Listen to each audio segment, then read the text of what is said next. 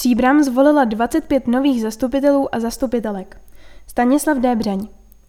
Řádné komunální volby v Příbrami vyhrálo hnutí ANO.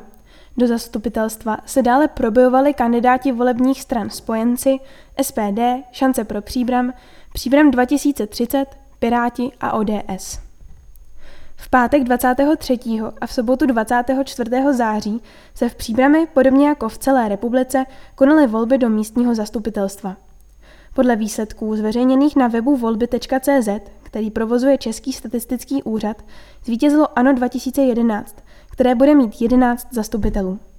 Na druhé příčce se umístilo politické uskupení Spojenci TOP 09, Starostové a nezávislí, politické hnutí Hlas, SOS Příbram a nezávislí kandidáti.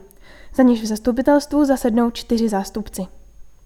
5 dalších volebních stran získá vždy po 2 zastupitelích. Svoboda a přímá demokracie, tedy SPD, Šance pro Příbram, Příbram 2030 nestraníci, Česká pirátská strana, Občanská demokratická strana. Voliči v Příbrami hlasovali v celkem 39 volebních okrscích a volební účast dosáhla 38,42% hlasů.